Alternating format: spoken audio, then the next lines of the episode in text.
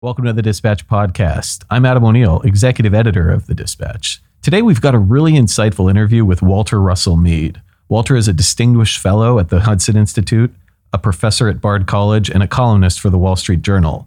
He also recently returned from a visit to Ukraine and gleaned a lot of information about what's happening on the ground while he was on his trip. One quick programming note we recorded this interview just a few hours before the short lived mutiny or rebellion inside of Russia over the weekend, so we don't touch on those events in the interview. But Walter still provides a lot of context and understanding about the war that should be useful, and we hope you enjoy.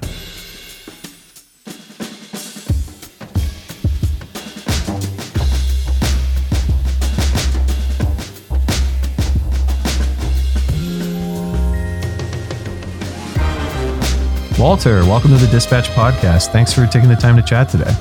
It's great to be here. Thank you what we'd really like to start out is just talk to us about what it was like being on the ground in Ukraine not too long ago, just uh, right around before the counteroffensive got rolling, if I'm not mistaken.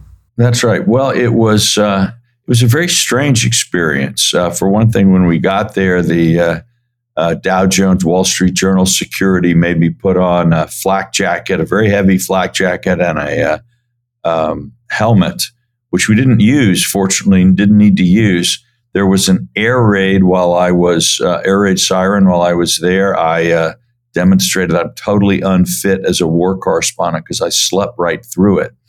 Uh, had I actually woken up, I would have gone down to the bomb shelter in the hotel. And uh, I'm happy to report there is progress in the world today because the bomb shelter has Wi-Fi. And so, uh, unlike, yeah, exactly. Unlike people in the London Blitz or whatever, if you have to, you know, cower in your bomb shelter all night, you can at least catch up with your email. That was, you know, the couple of trips I'd taken to Ukraine pre pre 2022, the thing that struck me the most, even when you were out east, like Mariupol, when that city still existed, was how normal life was. I, I went bowling. You know, we went in the morning, we went to the front line, checked out some bunkers, and then in the afternoon, we went bowling before our next meeting. Can you talk a little bit about that? Not that specifically, but that experience. It's a strange thing about war. Um, remember, I was actually in Moscow when uh, Yeltsin attacked Parliament. You know, and you, there were actually there was fighting in Moscow. I had been visiting a, a friend, and we get the news, and suddenly, you know, what I'm looking at is, uh, oh my gosh, is this war going to mess up my subway ride home? You know, is it going to affect the lines I'm going to be on? And you sort of realize one of the things about conflict is that everybody in a conflict zone or anywhere near a conflict zone still has daily life to do. It's like, oh no, civil war. How am I going to get to the dry cleaners? And um, and this effort of ordinary people to keep going with their lives is one of the things I think it's hardest to understand if you haven't been in a war zone, but it's kind of a dominant reality if you're there. Now, that's that's true certainly in Kiev, the western parts of Ukraine, but there are tens of thousands, hundreds of thousands of men and some women on the front lines, you know, dying by the hundreds, perhaps every day. Uh, as as at the time we're speaking, the counteroffensive is underway. What does success look like to you? And based on your conversation, to you as a strategist, a historian, a thinker, but also as someone who's been talking to Ukrainians, veterans, regular people, what are they hoping out of this uh, summer offensive? Well, the everybody I met uh, thought that territorial compromise with Russia was impossible. I mean, that you know, I they, I don't know if they'll be able to achieve this, but um, they said, look, you know, uh, we had we had a treaty with Russia in 1991. They recognized our boundaries. When they saw an opportunity, they invaded. In 2014, they uh, they occupied a lot of the country we tried we tried to get security guarantees. We tried to get negotiations. They attacked again when they thought they had a great opportunity. They had beautiful things like the budapest memorandum and all of these you know solemn promises uh, russia attacks russia attacks again. So one guy i met said to me look he said my grandfather fought the russian i think my grandkids will be fighting the russians and so a lot of people in Ukraine are kind of entering the war with this psychology. And when it comes down to the counteroffensive, obviously they you know they want to get as much back as they can. They want to defeat Russia. You'll hear a number of people in Ukraine talk about things like wanting to dismember Russia after the war. That you know this empire with its long history of expansion and and sort of grandiosity and so on is just a danger. And until as long as Russia exists, Ukraine can't be safe. And the way that that's certainly how, how they think of it. But in America and much of the West, a lot of the framing is you look at Russia's invasion of Ukraine as a problem.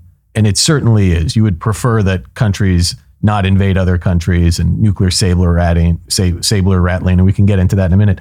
But why why do you see it also is an opportunity for the United States? I know you've written about this in, in the journal before. Yeah, different countries look at the situation differently because, in fact, we have different interests and priorities. And I think the American interest is not actually for the Russian Federation to be dismantled. I think, you know, a large chaotic situation from, you know, Vladivostok to the Ukrainian frontier with loose nukes running around and goodness knows what kinds of warlords or different conflicts emerging with China gaining a tremendous amount of, of uh, interest and influence in that part of the world. From the United States point of view, would be a disaster. So the Ukrainians may say the existence of Russia is a threat to Ukraine's independence and sovereignty. Americans might say the disappearance of Russia is a threat to our interests. So we see the thing differently. And I don't think it means they're moral or we're immoral or vice versa. You just look at the world from where you sit. Now, when it comes to, you know, what should we be going for? Why is there an opportunity here? It's this. I think it's in our interest to see Russia realize that expand the door on expansion to the West is closed. That uh, the Russian Empire, as it was known by Peter the Great, as as it was known by Catherine the Great, is just not happening anymore. Just as the British have had to realize the British Empire is dead, the French have had to realize that you know France is no longer a world power just as the Spanish. Well, they have to realize that they may they may not accept it totally yet, but they they should realize that, right? There, I think we can expect that that there'll be a politics of gesture. Look, I think ever since the Battle of Waterloo, the French. Um, smart French people have understood that they are not the world's dominant power. But every ruler of France has understood that in order to maintain your political power at home, you need, need to make France look as great as possible on the world stage. So you strut, you posture, you convene international meetings in Paris, you do everything you can. And I think we can expect that any future Russian leader will have politics of, of imperial nostalgia the way that they do in Britain and so on and so forth. Fine. Uh, you know, the rest of the world can live with that. But for Russia to accept the idea that they have to build a new idea of Russia, that, uh, you know, when Putin writes about Russia, when he thinks about Russian history, the great Russian Empire, and so on, and that for him, Russia is an empire or it's nothing. Actually, Russia is a nation, not an empire. And th- there needs to be a realistic concept of what Russia is, what its place in the world is, what its interests are, what its rights are. And that can't include creeping expansionism as far west as possible. So that I think is what we want to try to achieve here. But didn't didn't the West itself provoke Russia by expanding its empire uh, through NATO up to Russia's borders and making Putin feel so insecure, uh, so close to to Moscow, uh, NATO troops? I hear the voice of the devil's advocate here, Adam. I don't hear a lot of sincerity in your voice as you pose this question. I'm just concerned about humiliating Mr. Putin. That's all.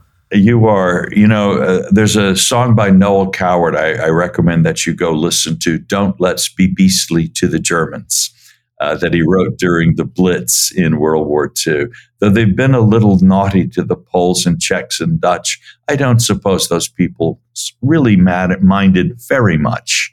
Uh, so, uh, look, the the Russian, we did in a sense provoke Russia because when you put no fishing signs up on one side of a lake, you are sort of saying that, you know, and you put nothing up on the other side of the lake, you're actually broadcasting a, a message that fishing is permitted.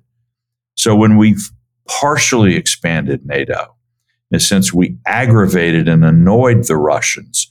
But when we didn't include, when we didn't think seriously about the security of any territory between Russia and NATO, we actually did create a situation of strategic instability and we're living with the consequences of that today. So the problem isn't NATO expansion per se, it's not expanding fast enough if you're thinking about expanding. That, you know, right. Well, let's just say not having a coherent security concept for the former Soviet space. Um, because expansion of NATO makes a lot of sense in terms of, of the countries that are in it, uh, consolidating Europe but leaving a wide, a, a large, strategically important area between Russia and NATO without clear demarcations lines and so on, that was a mistake. Now, there, there's that argument, which, as you can tell, I don't think is totally convincing, but I think it's worth bringing up because vast hundreds of millions, maybe billions of people actually believe that to be true if you think about the global south and their view of the conflict. But probably one of the more persuasive arguments is that Ukraine is nice. It's good to bloody the Russians and teach them a lesson, and we can send them some weapons. But really, this should be this should be a European problem. Uh, the wave of the future is East Asia. We need to be preparing Taiwan to to be able to pr- defend itself, or ideally deter an invasion from China. And there are only so many artillery shells. There are only so many anti-ship weapons, so many stingers, and Ukraine, while it matters, it doesn't have TSMC, such an important role in global semiconductors, that sort of thing. What what do you make of the argument that we just need to shift to uh, to East Asia and leave Europe in the past? It's a dying continent anyway.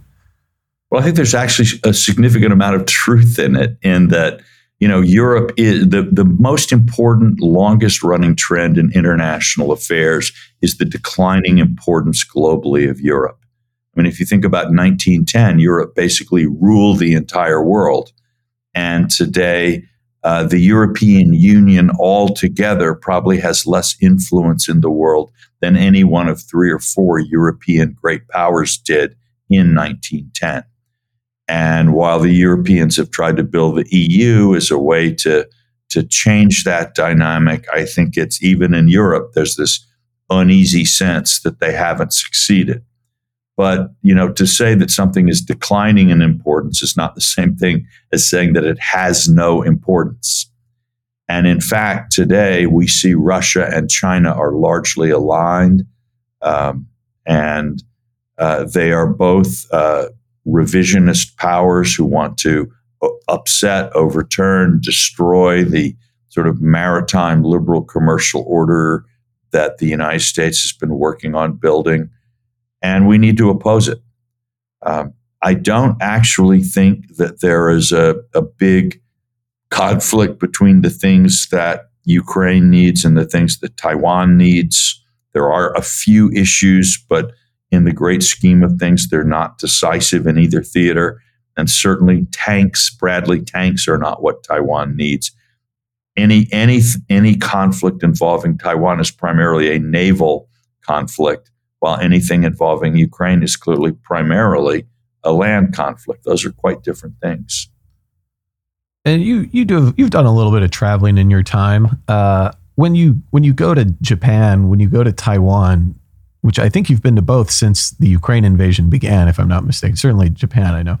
Um, what are they telling you about how they perceive the conflict and America's role, for better or worse? Are they worried that we're being distracted by this, we the Americans, or are they worried that we're not going to show the fortitude that they would hope to to other adversaries? Well, I think both the Japanese and the Taiwanese have governments have officially said that they support what the U.S. is doing in Ukraine. The Japanese have been really proactive. They've sent a mission to Ukraine. They've really uh, they're trying to get a NATO office opened in Tokyo. You know, for the Japanese who have Russia and China coming closer into alignment, they are close to both Russia and China.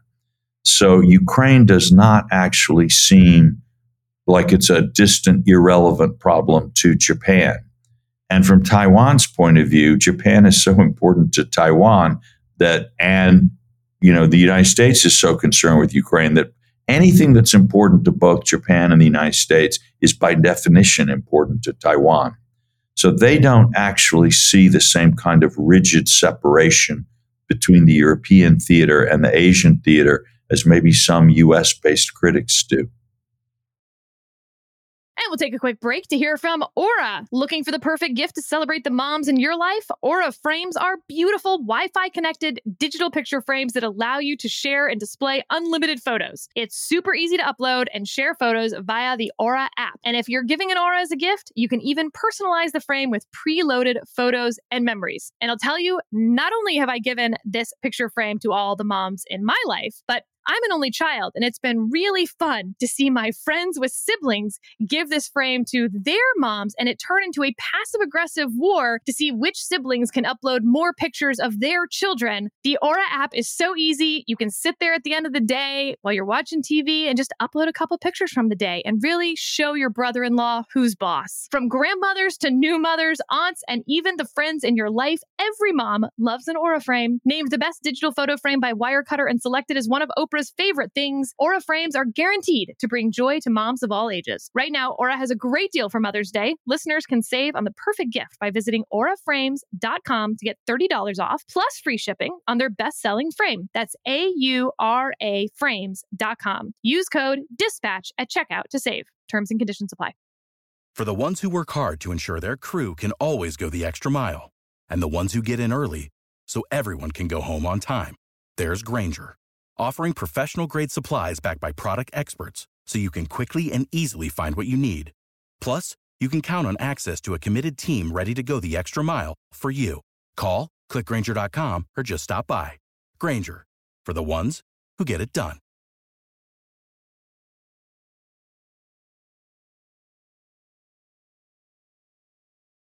One one interesting comparison, and I want to talk a little bit about historical analogies in a second, but first, you know, we can go to World War One, uh, the Winter War, Afghanistan for the Soviets or for us. But one interesting comparison you've made with Ukraine is that Ukraine is actually quite like Israel.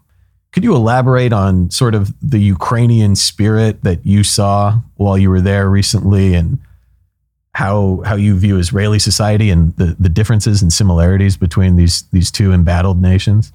Well, my comparison was actually kind of narrow and focused in that Israel is a, is is a Israel is not in NATO. Israel doesn't have U.S. troops on its frontier, and Israel has to have be very vigilant about constant security threats. And it seems to me that that's that's where Ukraine is likely to end up for at least a period of time. It's not going to get into NATO right away. That you know, as you know, NATO requires unanimous consent uh, to bring in new members. And we are very, very far from having anything like unanimous consent uh, for Ukrainian membership in NATO today. And I wouldn't be surprised if a country like Turkey might not permanently veto Ukrainian membership. So, and there would, and I also think there might be absolutely nothing we could do about that as the United States. So um, we can't control the process of Ukraine's NATO accession. So Na- Ukraine may well be a country that has to be very vigilant about its own security, have to think that, not that, oh, war is this terrible thing that used to happen in the world, but now at the end of history, we live in a wonderful world of enlightenment and peace. But actually, we live in a world of constant threat. My grandfather fought the Russians. My grandkids may fight the Russians. And so, and again, from the American point of view, having a state like that on the, you know, sort of in in, in the space between Russia and the rest of Europe, that's a strategic asset. And the Baltic states, Poland, uh, Sweden, and Finland are, and even Norway are, because of their own concerns about Russia, are likely to be quite sympathetic to this Ukrainian point of view. So that, again, from the American point of view, it looks like we're about to have a bunch of focused, committed allies in the northern part of Europe who agree with our view that Russian power in Europe needs to be restricted and limited, and who are prepared to be a lot more helpful about that than some of our older NATO allies who don't feel the threat in the same way. When the war started, I was living in Warsaw at the time, and uh, talk about a country of people who are steeped in their own history and are always thinking about it. And we, we one thing we were with various people I was talking to was just going through the different examples. What is this war? Is this is this World War One where there's a spat between two countries that's going to bring all the great powers in and be horrific? Is this Hitler invading Poland? Is it going to turn into the extended Soviet occupation of Afghanistan? The attempt to, subdue Finland during World War II? When now we're 15, 16 months into this conflict, almost exactly 16 months. As it's taking shape, what what wars do you look to and think about um, historically that are similar? No two are the same, but what, where do you see anything striking? Actually, interesting. The, the the point that I find myself looking at is that in almost all of these wars that you've mentioned, the conventional wisdom about that particular war was almost always wrong. And it constantly flipped. You know, when war comes, everybody wants to predict what's going to happen. War obviously engages our attention. It's a, it, it, we want to know what's going to happen. We want to, but you know what? People are almost always wrong about these things. Uh, and I think that's that's already we've already seen that in the Ukraine war. At the beginning, it's like, oh, Russia will never invade. They're just bluffing. That was the conventional wisdom. Then they invade and like Kiev will fall in three days. That was the conventional wisdom. Almost immediately after that, Russia has totally failed and confronted with the might of Western sanctions. Putin will be lucky if he can hold on to power. The war is over. Ukraine is going to win really fast. And it keeps flipping.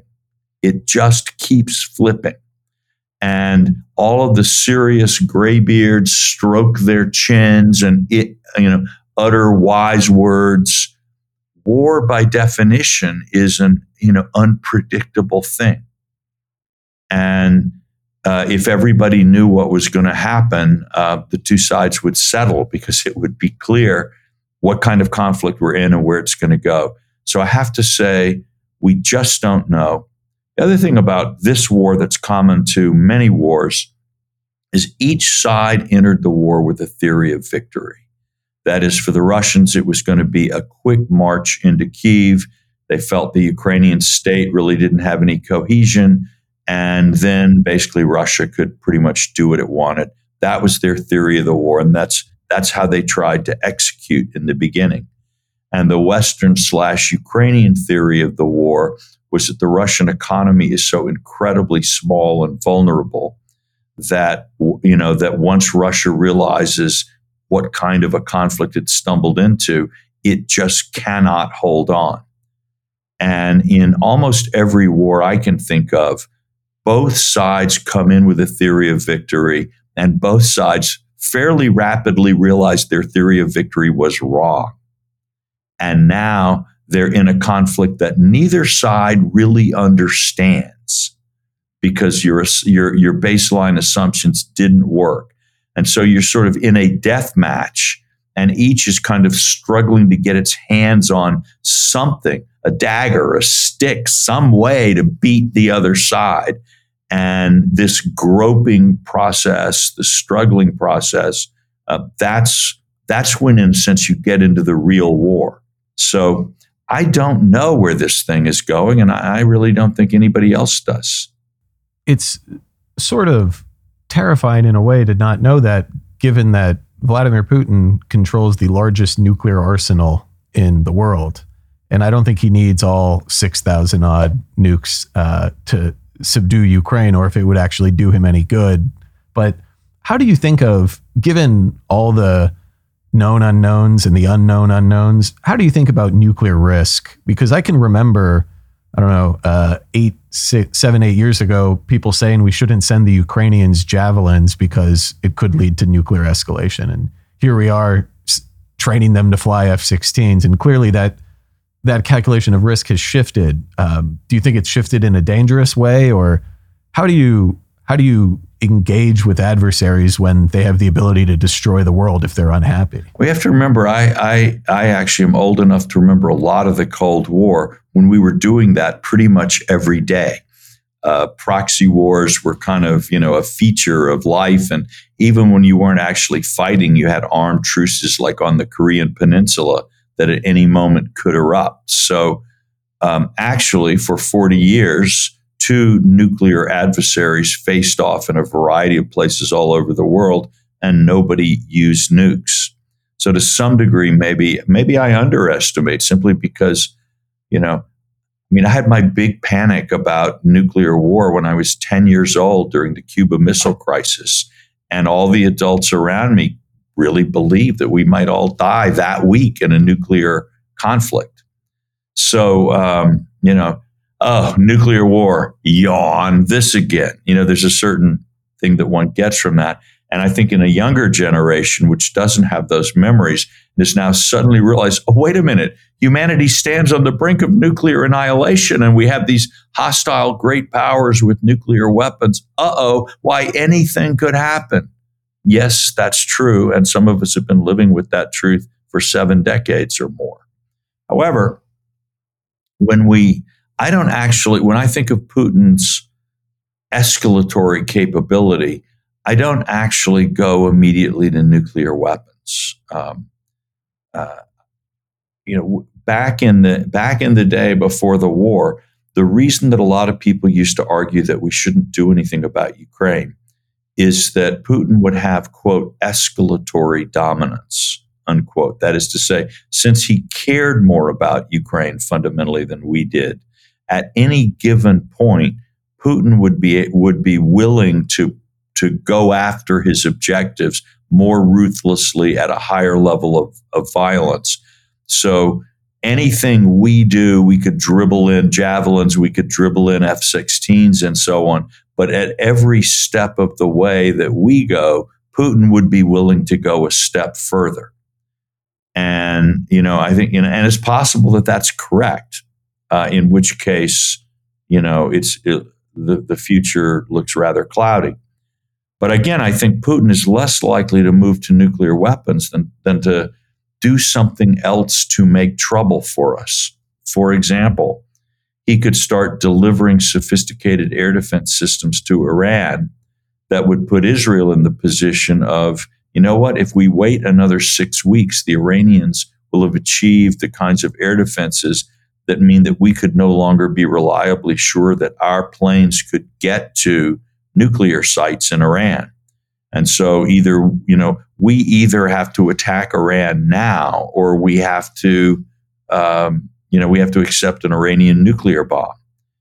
And so provoking a war or stirring up conflict in the Middle East for Putin, that would be a, you know, might be a very nice idea. Double the price of oil, cause all kinds of economic problems everywhere, force the Ukraine, the U.S. instead of having to think about, oh, do we send weapons to Ukraine or Taiwan? Think, well, Ukraine, Taiwan, Israel, Saudi Arabia, where do we send our weapons?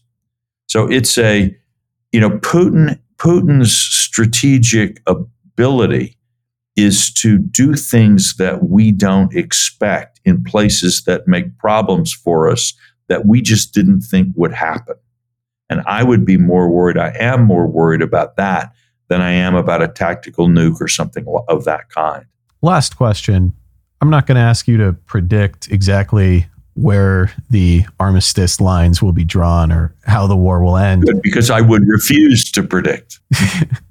but but I do have to ask um, in terms of just a framing or a way to think about it. The Ukrainians want restoration of their post Soviet Union borders as an independent country. Crimea, everything. The Russians have said, uh, well, you know, we have this really deep connection to the Donbass, but also Zaporizhia and Kherson, we have our mystical connection, which is I didn't know about until they annexed uh, those oblasts. But they've basically said huge chunks of Ukraine are actually part of Russia now. And that's a pretty irre- irreconcilable difference. How or under what conditions or what needs to happen for them to get down to the negotiating table and not a joke like when the African leaders visited Moscow and Kiev and put out their points, or when various people will suggest a formula like uh, the Chinese had, or other other actors, you know, the Brazilians, whoever. But what actually gets them to sit down and talk about it, or is this possible that it, will be decades before that something like that could happen? Look, you know, there, there's sort of two ways countries can agree to end a war. One is that when one side thinks it's lost the war or losing the war, and it just needs to, to make the best deal it can under bad circumstances, that's one way you get a peace, a winner and a loser. And another way you get a peace is when both sides think they have nothing more to gain or they have more to lose from a continuation of hostilities than they have to gain. And so at that point, you can get some kind of a compromise peace. The, the sort of general tendency in modern times is for these things to turn into frozen conflicts where neither side gives up its sort of abstract claims of sovereignty or whatever, but both on a pragmatic basis just decide to stop fighting. And these are, you know, that we call these cold peaces, whatever um, like on the Korean Peninsula during World War, during, you know, uh, we, we've seen a number of these cold peaces in in the world, and it's partly, I think, um, you know, Ukraine is not going to want to sign a treaty that cedes territory legally to Russia, and Russia is not going to want to give up its claims. So so, because of that, we're probably more likely to see a cold peace than anything else, assuming neither side wins or loses. That is not a great thing from the US point of view, because I don't know how, if there's a cold peace, uh, what do we do about restoring normal trade relations with Russia or economic relations with Russia? What about all of the sort of declarations by various world courts and you know legal authorities? This is a genocide. This is a war crime whatever. A cold peace is not going to address any of those sort of legal issues. So are we going to be left in a situation where russia is run by people that we are saying are war criminals uh, one consequence of that would certainly be to drive russia much closer to china for the long term. We're also likely to see countries like Germany with an economic interest in opening relations with Russia, really looking to erode any kind of Western united front on those on those issues. So a cold peace is bad, but a cold peace may be the only thing that's possible. Walter Russell Mead, thank you for your time. Thank you.